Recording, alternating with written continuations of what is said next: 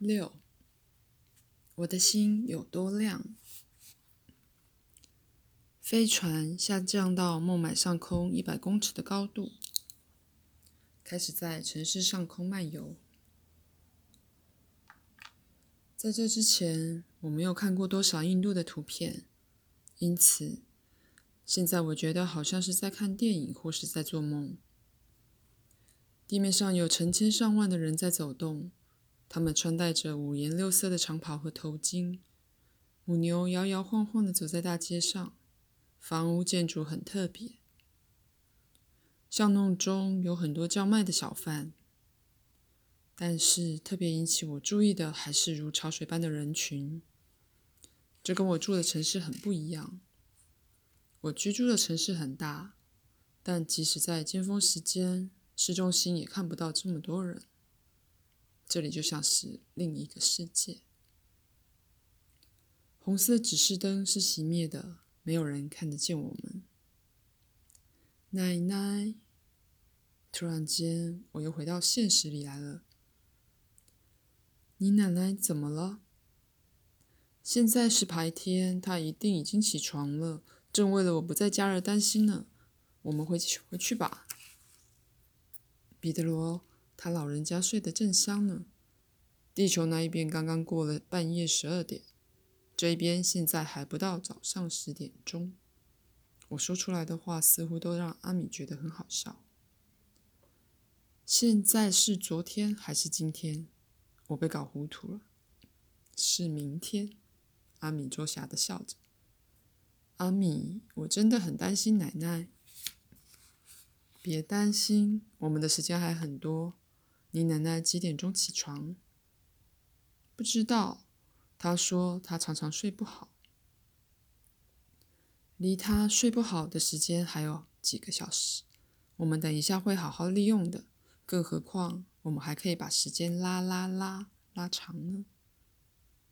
不管怎么说，我还是担心，干嘛不看一下呢？为了让你相信，我们还是看看电视吧。有些地球人的生活方式简直就是自我折磨啊！阿米低声嘀咕着。他启动萤幕上的控制仪器，萤幕上显示出飞船向地面快速俯冲下降的过程。接着，我认出了海湾、海水浴场，我们在海滩上的小木屋，然后是屋里的奶奶。真是难以想象，奶奶仍然保持着原来的姿势，半张着嘴睡觉。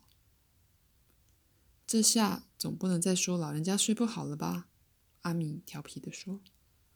我们再做一件事，让你更放心。他拿起一个类似麦克风的东西，要我别出声，然后按下一个按钮，发出嘘的声音。奶奶听见嘘声便醒过来。起床向厨房走去，他的脚步声和呼吸声透过麦克风传到我们耳里。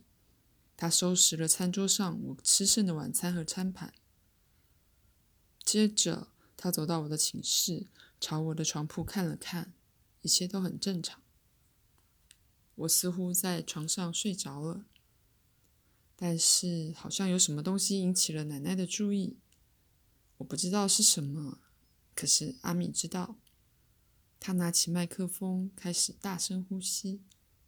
我奶奶听见了，以为是我的声音，便熄了灯，带上房门离开了。现在放心了吧？嗯，放心了。不过还是很难相信，奶奶那边是晚上，而我们这边却是白天。你们地球人的生活太受空间和时间的限制了。我不懂。今天出门旅行，昨天回家，你觉得怎么样？我会被搞疯。我们能去中国看看吗？当然可以。你想看哪个城市？这次我不会再出糗了。我用自信而肯定的口气回答说：“东京。”那我们就去日本的东京看看吧。阿米极力掩饰着笑意。我们往东北方前进，飞越整个印度，到达希腊喜马拉雅山脉上空时，飞船停下来了。阿米说：“命令下达。”控制仪器上的荧幕上出现了一些奇怪的符号。超级电脑只是说：“我们要留下一个证据，让某地的某人看见。”真有趣，去哪里？让谁看见？不知道，我们要跟着指示走。好，到了。瞬间移动系统指引飞船来到一片森林上空。我们在离地面五十公尺高的地方停下来。仪表板上的红灯亮起，表示我们已经被人们看见。飞船下是皑皑白雪覆盖的大地。阿米说：“这里是阿拉斯加。”不知不觉中，太阳慢慢地沉到海里去了。飞船机身不停地变换着颜色，并在天空中画出巨大的三角形飞行轨迹。画三角形做什么？要让人留下深刻的印象，引起前面来的那位朋友的注意。阿米从荧幕上观察着那个人的动静。我透过舷窗向下看，看到那个人在远方的森林里。他身穿棕色皮质猎装，手里拿着猎枪，一副吓坏了的样子。他用猎枪猎枪瞄准我们，我急忙蹲下身子，害怕被子弹击中。阿米看见我害怕的样子，开心地笑起来。别害怕，这个飞碟是防弹的，什么也不怕。飞船向上飞去，距离地面越来越高，但仍然一直发出五颜六色的闪光。必须让这个人永远忘不了这次见面的情景。我心里想，只要让他看到飞船飞过就够难忘了，没有必要让他这么害怕嘛。你错了，有好几千人看过我们的飞船，可是今天他们已经忘得精光了。假如人们看到飞船的时候正好处于噩梦状态，对许多事情充满担忧，那么他们看到我们的时候就容易视而不见，过不了多久就全忘记了。关于这个现象，我们有惊人的统计数字。为什么要让这个人看到我们？我也不知道，也许由他出面作证会对某个特别的人物或对此事有兴趣的人物很重要，可能他本人就是这种人。我用进化测量器测看看。那个人的身影出现在另外一个荧幕上，但看上去几乎是透明的。他胸部中央有道美丽的金光在闪烁。那道金光是什么？是爱心的力量对灵魂产生的作用，也就是它进化的水准。它有七百五十度。这是什么意思？他是个很清楚自己要做什么的人。为什么？对于一个从事狩猎的人来说，他的进化水准已经相当高了。可以肯定的是，他很快就会觉得伤害小动物实在没有什么意思。我想这次会面对他肯定有帮助。什么是进化水准？接近动物或者接近天使的程度。阿米按了几个按钮，荧幕上出现一只熊的影像，看上去也是透明的，但是他胸口上的光点远不如刚才那个男人明亮。两百度，阿米说。接着，荧幕上出现一条鱼，这一次光点更加微弱了。五十度，阿米，你有多少度？七百六十度，他回答。只比猎人多十度而已。阿米的度数只比地球人高出一点点，让我很惊讶。当然了，我和他的水准差不多。但是照理说，你应该比地球人进化程度更高啊。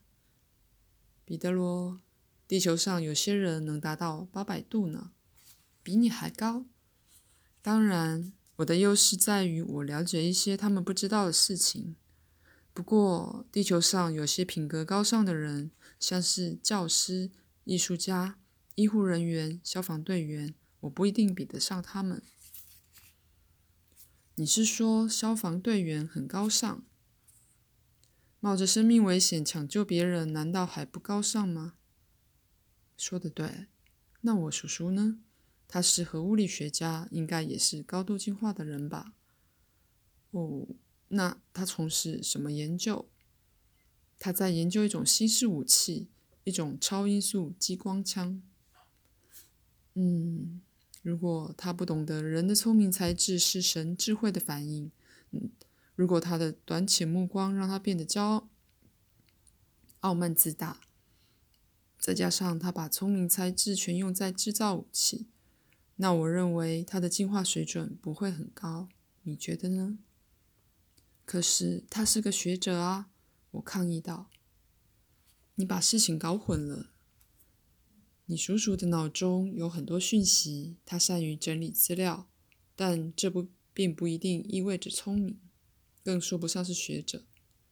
一台计算机可以储存大量的资料，可以做高度复杂的运算，可是不能因为这样就说他聪明。你认为挖个可能让自己掉进去的洞的人聪明吗？可是，手里拿着武器的人往往防备武器伤害。我不大懂阿米的意思，虽然我很愿意相信他，但叔叔是我心目中的英雄，是一个非常聪明的人。这里有个术语上的问题，地球上把那些脑筋灵活的人叫做聪明人或者学者。你叔叔头脑里有台好计算机，如此而已。但是我们外星人有两个大脑。什么有两个大脑？准确的说是有两个心智中心，一个在头脑里，就是计算机，是你们地球人智力偏重的唯一中心。它处理跟这个世界相互联系的讯息。另外一个中心在心灵，它是看不见的，因为它不是物质，可是它确实存在。这个中心与生活中的深刻事物、永恒和普遍的真理，例如智慧和爱，是相互联系着的。荧幕上那个男人胸口光亮的程度，就取决于这两个中心之间的平衡状态。阿米，这太有趣了。我们认为聪明人或学者是那种两个中心处于和谐状态的人，也就是说，聪明才智必须为良心服务。但是大部分所谓的聪明人却忽略了这一点，他们整天计算着小聪明，不明白两个中心保持和谐的重要性。我请阿米举个例子给我听。一个职业杀手很可能会这样想，既然有人花大钱雇我杀人，那这样的工作岂不是越多越好？阿米说话时的疯狂表情把我逗笑了。这种人只看到金钱和物质的诱惑，却看不到金钱带来的折磨和束缚，因为他的两个中心之间并不平衡。我现在稍微懂了。那如果心灵比智力中心发达的话，又会怎么样呢？这是另一种极端，你可以说他们是善良的傻瓜，他们无法理解自己是生活在怎样的世界，结果那些邪恶的聪明人往往会伤害这些傻瓜，而傻瓜还以为聪明人在做好事呢。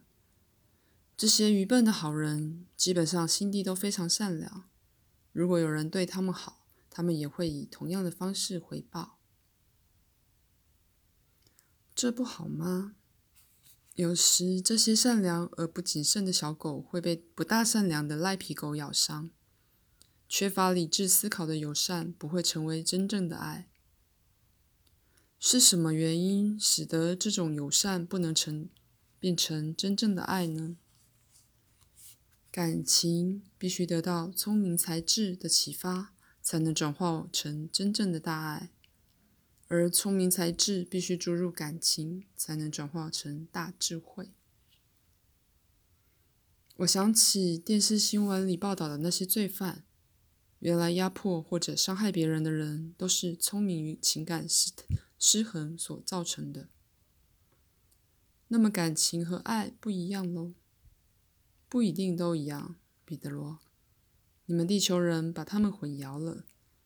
有时你们把没有经过智慧启发的感情称之为爱，比如猛兽对小兽的嗜赌之情，或者狂热分子对所属团队的效忠。但真正的爱不是这样。我们说的爱不只是本能的反应，而是必须和真正的智慧以及纯粹的心灵结合在一起才算。阿米，我懂了。进化水准是智慧加上爱心的水准，也就是聪明与感情的结合。因此，智力的进步应该与感情的进步和谐并进，只有这样才能真正才能产生真正的智者或学者。唯有如此，心灵的光芒才会越来越亮。阿米，我的心有多亮？我不能告诉你。为什么？因为如果你的水准很高，你会骄傲。哦，我明白了。如果很低，你会感到非常难过。嗯，不健康的骄傲会熄灭心灵的光芒。我不懂，我还以为自豪是好的。为了超越自我而高兴，这样的自豪是健康的。如果是由蔑视而生的傲慢，则是不健康的。我们应该学着去做一个谦卑的人，就像神就是非常谦卑的。虽然他为我们创造了万物，却选择不露面，只让我们看到他创造的东西。会面的时间结束了，我们得走了。就在我们说话的同时，飞船已经返回喜马拉雅山，回到了地球的另一端。